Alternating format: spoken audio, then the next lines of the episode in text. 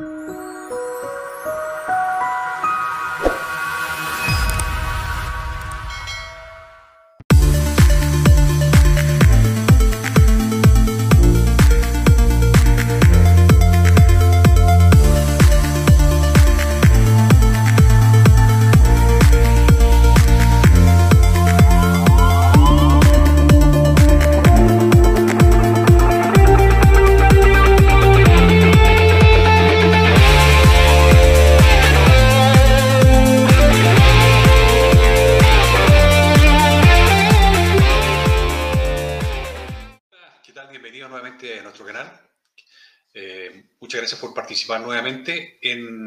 entrevista súper interesante. Hoy día eh, nos visitan desde Venezuela. Su nombre es Felipe Martínez Coa. Él es empresario, es comunicador social, fue o es vicepresidente de, de la Cámara de Bienes Raíces de Venezuela, miembro de APIME, Asociación de Pequeños y Medianos Empresarios de Venezuela, también es miembro de Acción Democrática y hoy trabaja en el mundo de bienes raíces e inmobiliarios. ¿Cómo estás, Felipe? Qué gusto tenerte con nosotros. Igualmente para mí, Juan Ignacio. Muchísimas gracias por tu invitación y de verdad eh, es un honor estar en tu programa y saludo a todos tus, los que están conectados en este, en este momento con tu canal. Realmente es un gran placer para, para mí estar contigo. Sí, muchas gracias Felipe, a ti por tu tiempo. Felipe, antes eh, de partir, es bueno recordar a las personas que están viendo este programa que si les gusta, que le hagan con dedito para arriba, que se suscriban y ojalá aquí a mano derecha donde está la campanita y que ojalá puedan enviárselo a la mayor cantidad de gente posible eh, este mensaje. Si quieren participar con nosotros apoyándonos con Flow o con Patreon, eh, con algún aporte, bienvenido sea y no se pierdan hasta el final del programa porque no se arrepentirán de las cosas entretenidas que vamos a conversar. Felipe, cuéntanos un poco, para el espectador normal de América Latina, Venezuela es un caso súper interesante, pero muy complejo porque hay muy poca la información que existe. Una pregunta al hueso. ¿Cómo es la evolución de Venezuela en los últimos 20 años y su economía? Bueno, Ignacio, me gustaría realmente presentar a mi país como un país de desarrollo, un país lleno de, oportunidades, más no es así. Lamentablemente, eh, mi país está atravesando por una gravísima crisis económica, política y social, que hace que hoy por hoy se convierta en el ejemplo de lo que no debe hacer ningún país latinoamericano en tanto en cuanto en la implementación de un sistema como el socialista. Eh, Venezuela tiene una constitución que permite la, propiedad privada, respeta la propiedad privada, eh, y pudiésemos decir que está en el, en el ámbito o en el sistema capitalista como tal. Sin embargo, eh, en los últimos años, mediante unas medidas económicas de tipo totalitarias, por decirlo mm, más eh, adecuadamente, eh, pues la economía se ha, sido estatizada eh, gracias a una, unas políticas de expropiaciones de los sistemas de producción del país que hace que hoy por hoy pues el venezolano dependa exclusivamente de las dádivas que pueda darle el gobierno, de tal forma que mm, nosotros estamos eh, en una situación donde para los años 70, pues Venezuela era un país que se le consideraba en vías de desarrollo y hoy por hoy pues está en una, situación realmente comparable con los países más eh, o sea, peor del mundo, en tanto en cuanto la, la, población está sufriendo una gravísima crisis de abastecimiento. ¿Por qué, ¿Por qué se han ido 3.400.000 venezolanos? ¿Cómo, ¿Cómo explica el millón de inflación al año? ¿Cómo explica que hay tanta gente que ha muerto en sus hospitales y que no tiene que comer y que está comiendo de, los camiones de basura como me tocó verlo ayer. Siguen con su guion. No quieren ver la viga que tienen en el ojo ustedes en Estados Unidos. Yo soy un inmigrante allá, pero aquí estamos hablando de la crisis que está viviendo su país, señor Maduro. Bueno, no, me va a decir que eso no es cierto, que hay, sumas un gente conjunto... comiendo de la, de la, basura, me tocó verlo. Yo, yo lo vi en Nueva York y lo vi en Miami. Yo lo acabo de ver tú lo sacas en Nueva York y Miami. Lo acabo de ver hace, hace solo unos días. Lo que yo te digo, en Venezuela somos 30 millones de venezolanos. Y todas las cifras de protección social, igualdad social, seguridad social que hay sobre el sistema venezolano a nivel internacional reconocido, es que bueno, tenemos un nivel altísimo de inversión. Tenemos, revolución, tenemos, revolución ha fracasado terriblemente. Esta, esta entrevista, te digo, no tiene ningún sentido ni para ti ni para mí. ¿Oíste? Yo creo que es mejor suspenderla. ¿Oíste? Te agradezco todo. Hasta luego. Gente, no tiene ningún sentido esta entrevista ni para ti. Esa es la imagen de la censura. Y así terminó la entrevista con lo que apareció en esta misma tableta. Y mientras Maduro se iba, le dije que eso es lo que hacían los dictadores, no los demócratas. Y después llegó el ministro de Comunicaciones, Jorge Rodríguez, dijo que esa no era la entrevista que ellos habían autorizado. Eso fue lo que dijo. Y ordenó a sus agentes confiscarnos todo el equipo y las tarjetas de video con la entrevista. Hasta hoy, el gobierno de Venezuela no nos ha regresado nuestros equipos. En relación, bueno, mira, eh, puedo, puedo sintetizar algunos, algunos elementos como, eh, como la situación petrolera. Venezuela percibió entre el año 1999 y el 2014, que fue la fecha donde termina el periodo de gobierno eh, por muerte del presidente Chávez, eh, 960.589 millones de dólares por concepto solamente de ingresos petroleros. Y, y bueno, en 17 años hemos tenido un promedio de 56 mil millones de dólares anuales. Esto es una cifra que eh, hubiese permitido tener un país absolutamente desarrollado. Yo siempre utilizo para hablar de estas cosas el ejemplo de, de, Dubái. Dubái eh, eh, se dieron cuenta que el petróleo iba a finalizar como, como, como como ente de producción importante en 20 años y entonces decidieron dedicar todos los ingresos petroleros en lo que es el fortalecimiento del turismo, de la construcción, y hoy Dubái es ejemplo para todos los países en tanto en lo que es la, la inversión inmobiliaria en, en Dubái.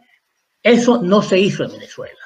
Venezuela se utilizó el dinero proveniente del petróleo exclusivamente para una para mm, orientarlo a lo que era el socialismo del siglo XXI.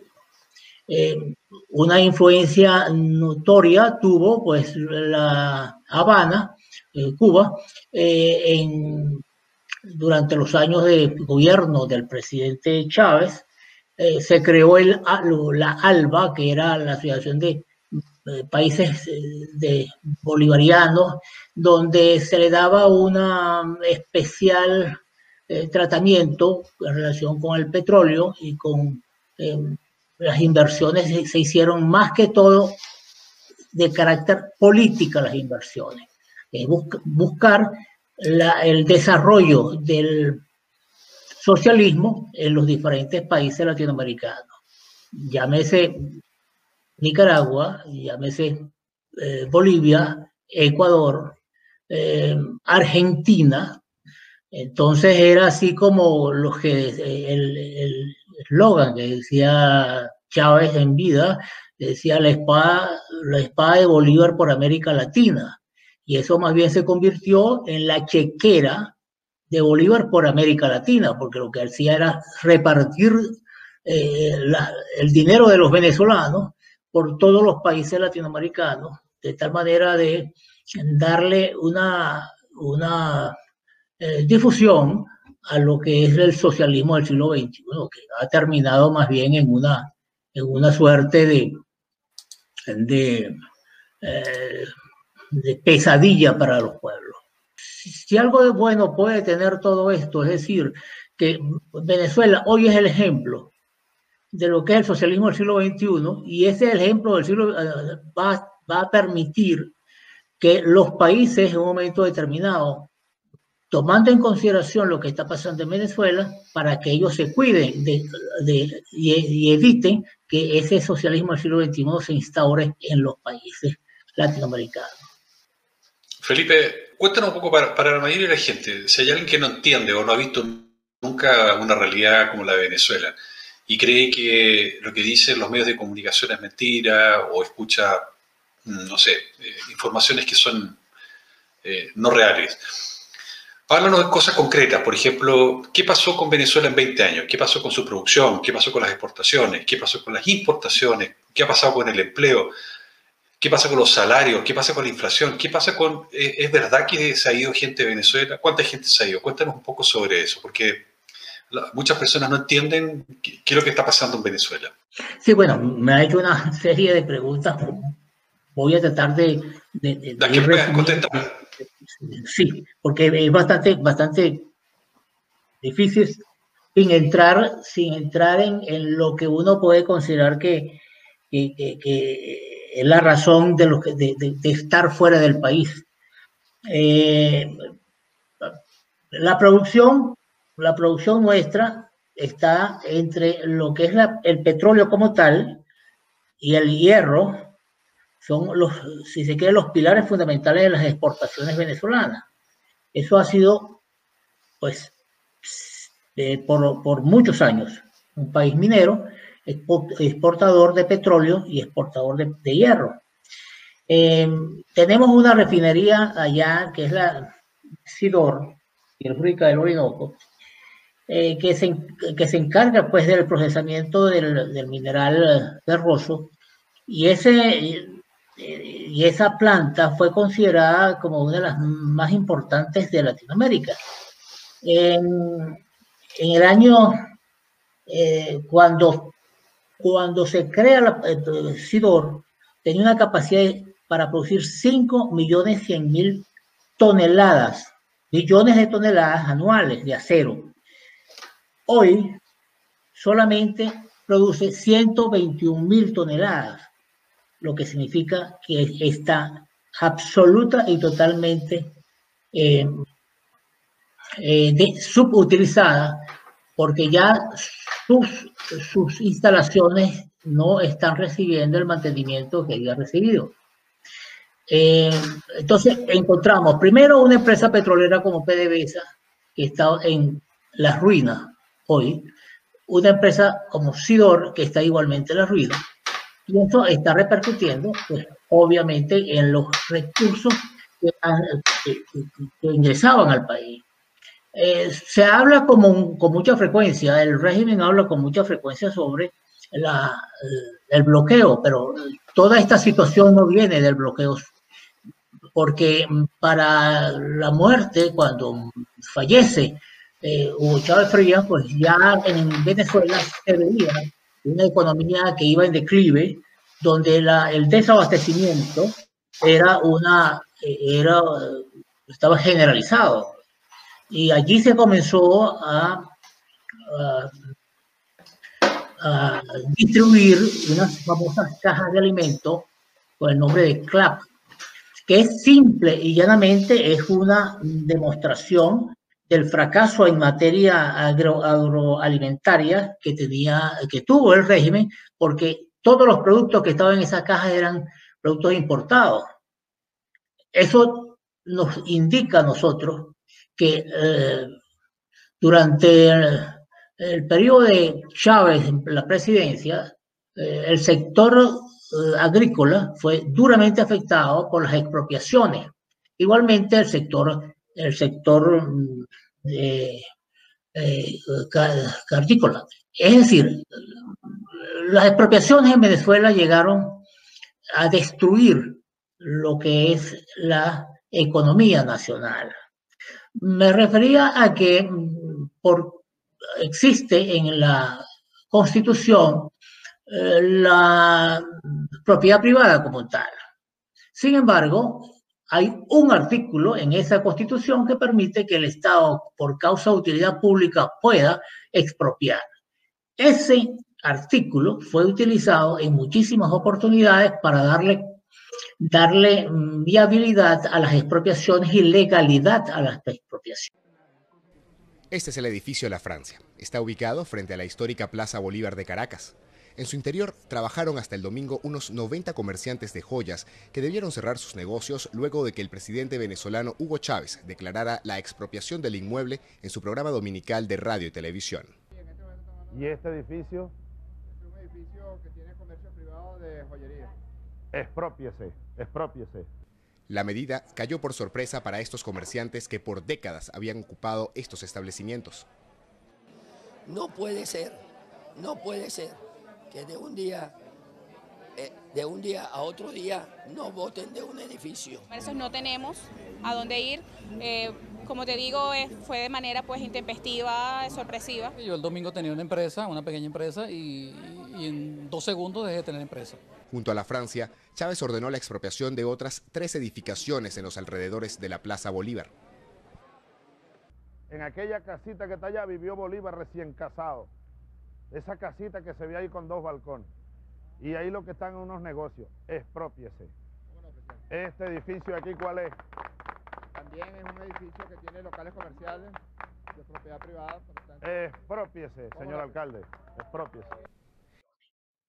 Por supuesto, cuando existe una, eh, existen expropiaciones, comienza entonces lo que se llama la, lo que es la inseguridad jurídica, porque ningún, eh, ningún inversionista va a invertir en un país donde no existen las condiciones jurídicas que le permitan que su capital vaya a ser respetado. Eso en términos generales es lo que eh, ha causado pues, esta situación tan grave. A, a, esto le podemos agregar que en relación con las libertades, la libertad de expresión, la libertad de prensa está absoluta y totalmente eh, ex, execrada pues, del mundo del mundo político venezolano. Pues. ¿Por qué? Algo muy sencillo. El, eh, el insumo para la prensa escrita es el papel, obviamente. El gobierno creó una empresa, empresa mm, de nombre Maneiro, y esa empresa era la que tenía la exclusividad de lo que era mm, la importación del papel. Por supuesto, al ser esa empresa que tenía la exclusividad de la importación del papel, ese papel se distribuía, distribuía exclusivamente en aquellos medios que le, que eran eh, afectos al gobierno. Aquellos medios los cuales no est estaban eh, haciendo oposición o por lo menos críticos del gobierno, pues no tenían el acceso al papel y por lo tanto tuvieron que muchos medios impresos eh, salir de circulación. Y no solamente eso, pues, simplemente habían medios que los, les hacían realmente una persecución para obligar a sus propietarios a venderlo y comprarlo eh, personas afectadas al gobierno. Es decir, en Venezuela no existe prensa escrita.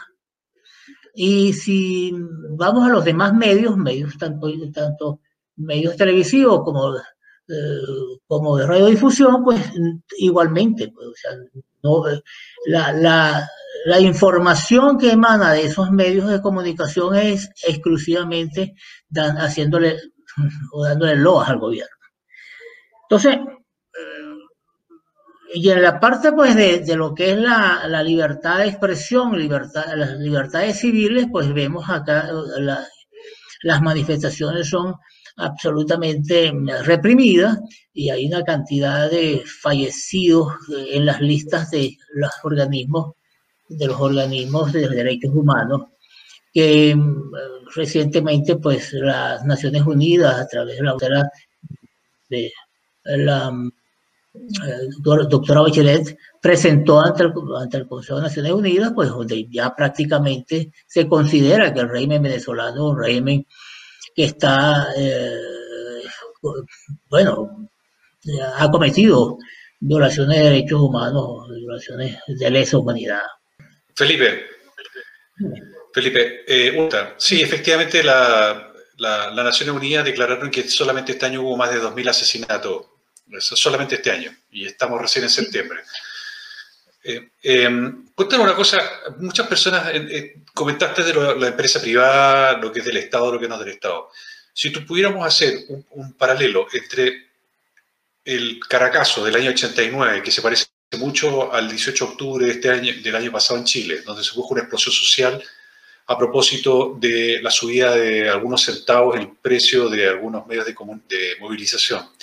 En ese momento Venezuela era uno, Venezuela hoy es otro.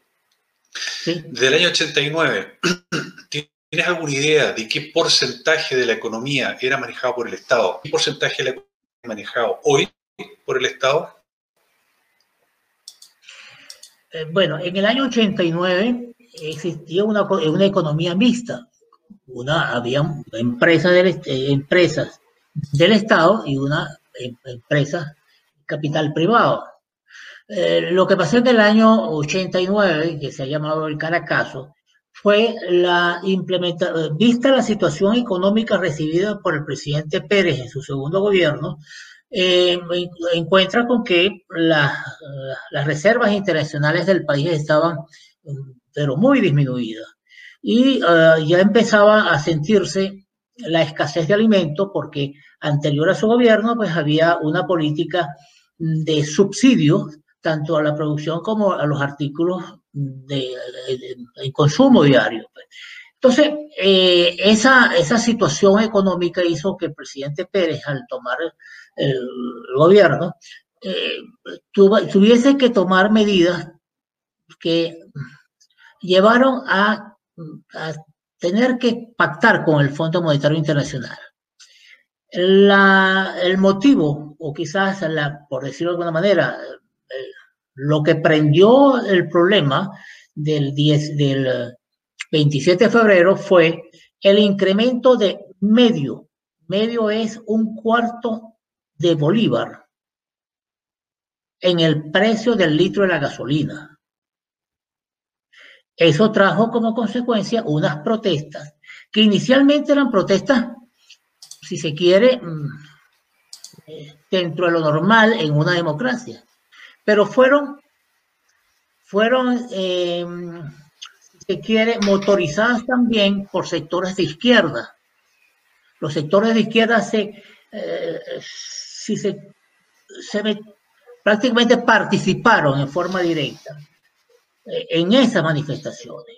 Es decir, el sector violento de la izquierda penetra las manifestaciones y causa esta cantidad de saqueos que se produjeron y motivaron este, una serie de eventos que estaban fuera de lo que inicialmente se hubiese querido, que era si, simplemente que, la, que, que, el, Venezuela dejara, o sea, se suspendiesen los incrementos de la industria en la gasolina.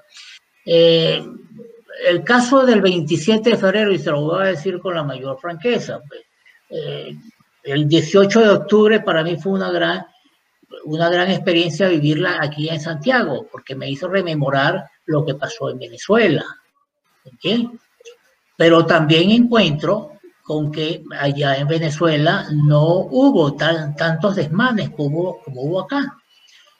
Me pareció algo absolutamente, caramba, irracional la destrucción del, de las estaciones del metro. Aquí vimos la destrucción de las estaciones. Para mí eso es algo absolutamente irracional. Y, lo más lamentable de todo esto que, que, que, que vi este, reacciones muy tibias rechazando esas, esas, esas manifestaciones en contra del sistema Metro Chile. Eh, en Venezuela hubo saqueos, sa saquearon muchos eh, tiendas y, y, y, bueno, pero los sistemas, el sistema Metro no fue no fue vandalizado.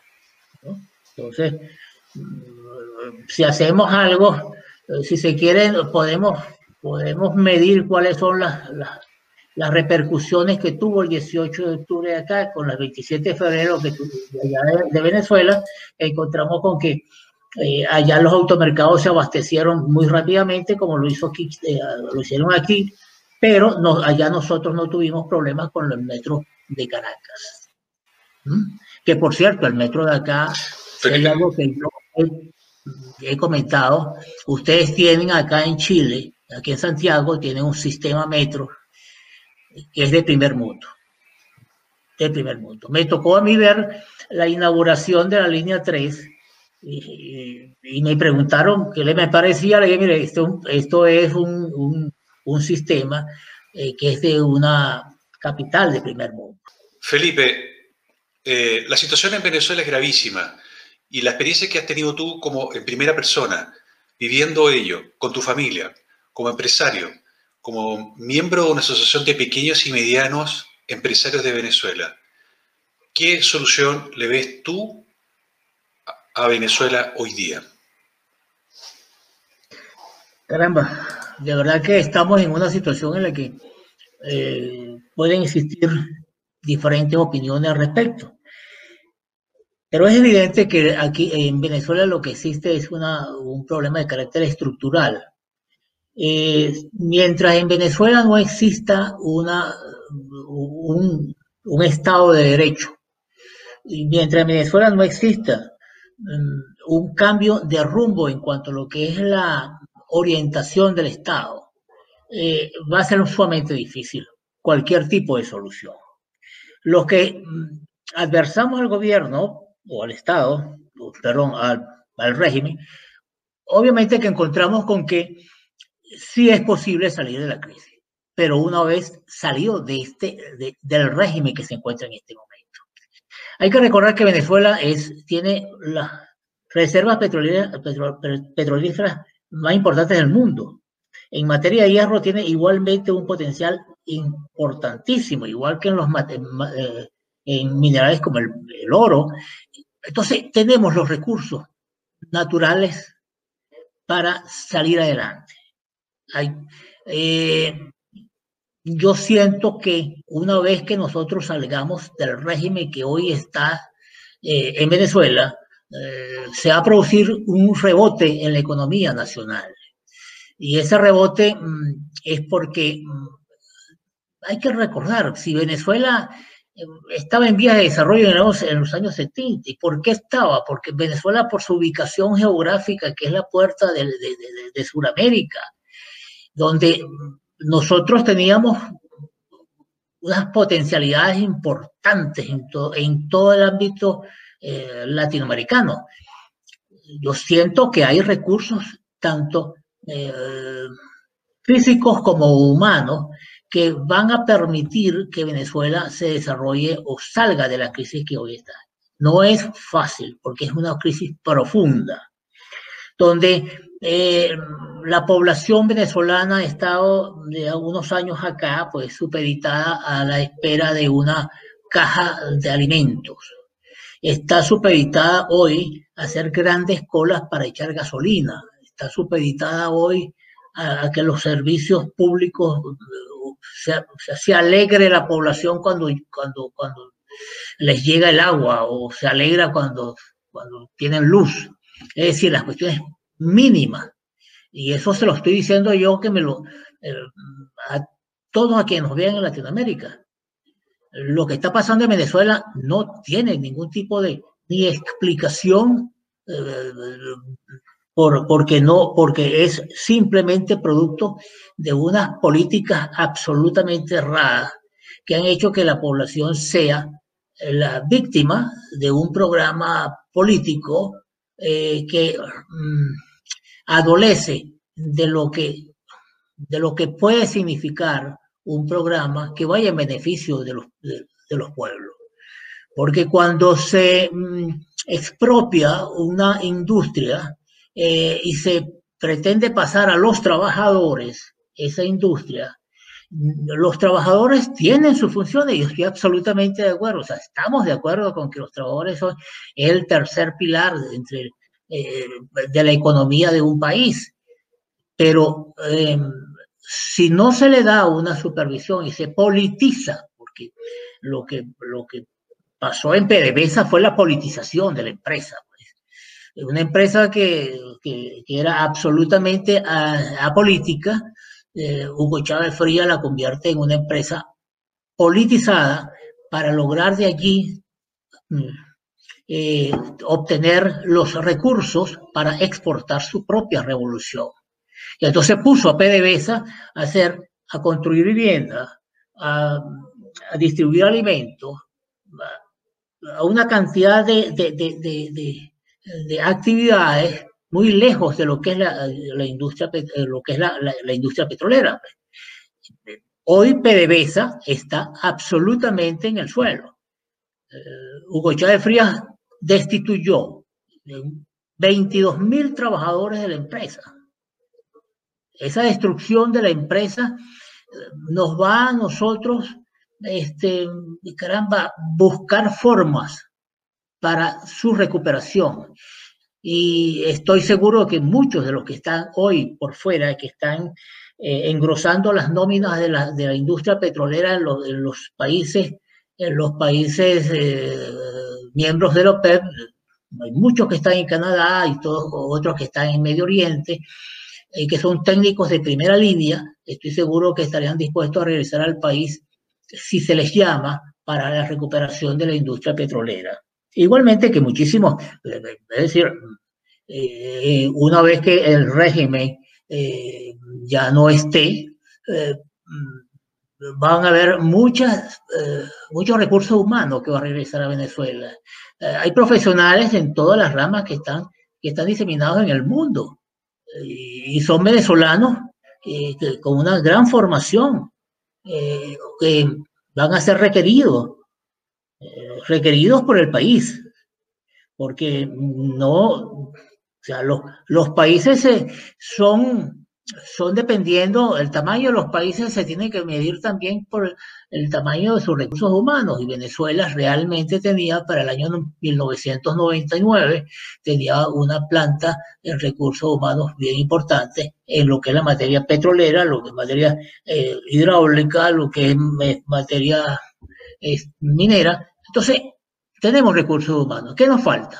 Nos falta simplemente un cambio de régimen que permita darle al mundo la seguridad de que Venezuela no va a volver a las expropiaciones, más bien vamos a ir a lo que es la privatización de algunas empresas, porque eh, eh, en este momento tenemos un macroestado donde las nóminas estatales están muy, muy superiores a las necesidades de, la economía nacional y en esa misma medida, pues, eh, este, la, los ingresos, los ingresos del país se van hacia una burocracia eh, parasitaria que, que, que, no produce, eh, sino simple y llanamente, este, formas de mediatizar y de doblegar a la población.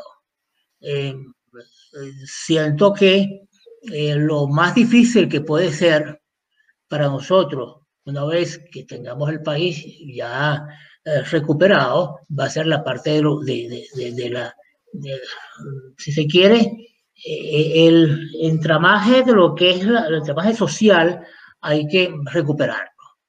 Eh, porque ahí existe una delincuencia que hay que controlar. Eh, existen grupos grupos eh, militares que son paramilitares, porque hay una, una fuerza paramilitar eh, que fue formada para la, defensa de la revolución. Eh, igualmente tenemos la influencia de las guerrillas colombianas, tenemos la influencia también de lo que es la droga, que ya todos saben pues que existe un cartel que, que es el cartel de los soles, que ha sido si se quiere, detectado hace muchos años. Entonces, hay una serie de problemas muy graves, muy graves. Pero esto eh, precisamente es lo que el, presidente Guaidó y su equipo pues ha venido dándole la mayor um, difusión, de tal manera de buscar uh, bajo, uh, bajo los criterios que la, las Naciones Unidas establezca, la colaboración para salir del régimen.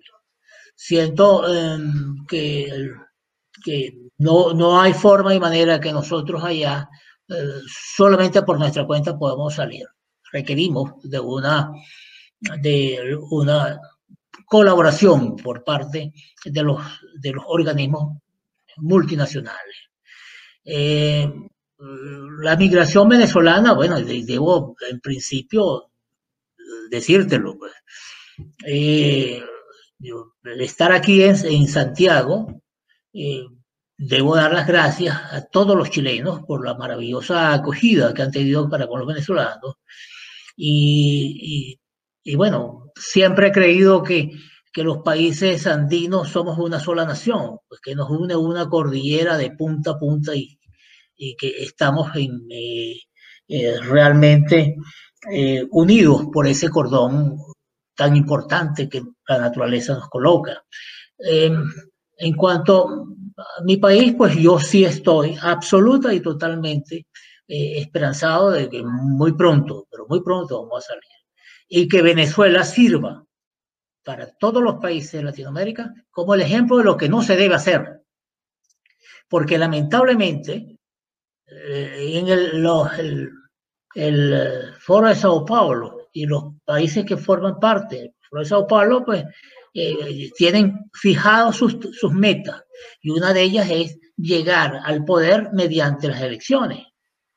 Entonces, utilizar la democracia para ir después en contra de la democracia. nosotros debemos tener ya eh, la vista puesta en Venezuela y las consecuencias que puede llevar a, una población, a un pueblo, eh, a esta situación tan lamentable en la que se encuentra Venezuela, simple y llanamente por seguir a eh, algunas ideologías que en principio se plantean como, como reivindicadoras de las necesidades de los pueblos y luego se convierten más bien en el castigo para los pueblos. Felipe, pregunta. ¿Cuánta gente, lo más preciso posible porque ya, ya nos pilló el tiempo, cuántas son las personas que se han ido de Venezuela de los últimos años? Más o menos. Estamos hablando de más de, más de 5 millones de venezolanos.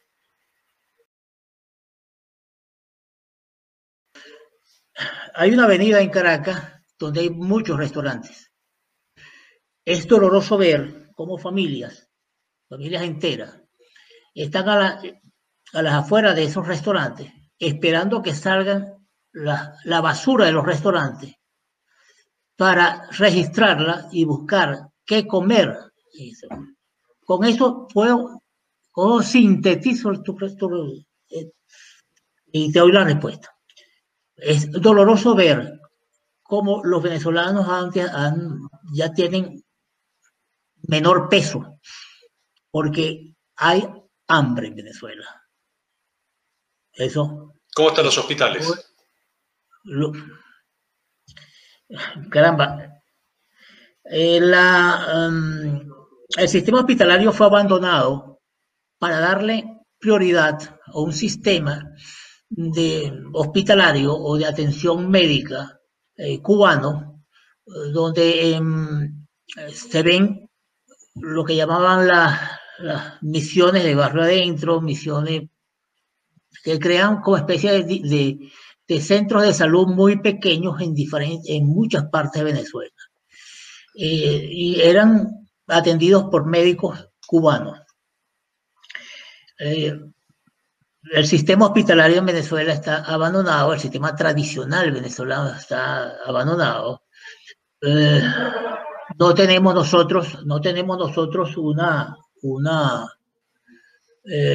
un sistema robusto porque eh, aquellos, aquellos hospitales de, primera línea que, tenían, eh, sus, recursos fueron desviados para ese, ese sistema nuevo que está regentado, apoyado por, por Cuba.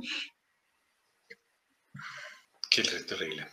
Ay, Felipe, bueno, a ver, tendremos ojalá la oportunidad de volver a tenerte en el programa. Agradezco mucho tu, el esfuerzo. Yo sé que te preparaste muchísimo con, para este programa revisando datos. Eh, cuesta mucho encontrar información de Venezuela y, agradecemos tu tiempo. Eh, si quieres eh, dar algunas palabras al final, algún mensaje para para los otros gobiernos, los otros ciudadanos del resto de América Latina? ¿Algún mensaje de primera mano de parte tuya para despedirnos? Siento que los pueblos de Latinoamérica deben ser muy cuidadosos cuando vayan a tratar el tema de la constitución. Si tú ganas la elección en diciembre y el año 99 eres presidente en ejercicio en Venezuela, ¿qué es lo primero que harías? La primera medida de gobierno que tomarías. Mira, lo primero que aquí hay que hacer, Jaime, es llamar a un proceso constituyente, es llamar a una consulta popular, a un referéndum popular para que este pueblo recupere su dignidad y trace su propio destino. Esa es la primera medida para moralizar el país. Sobre ese nuevo piso edificaremos la Venezuela del próximo siglo.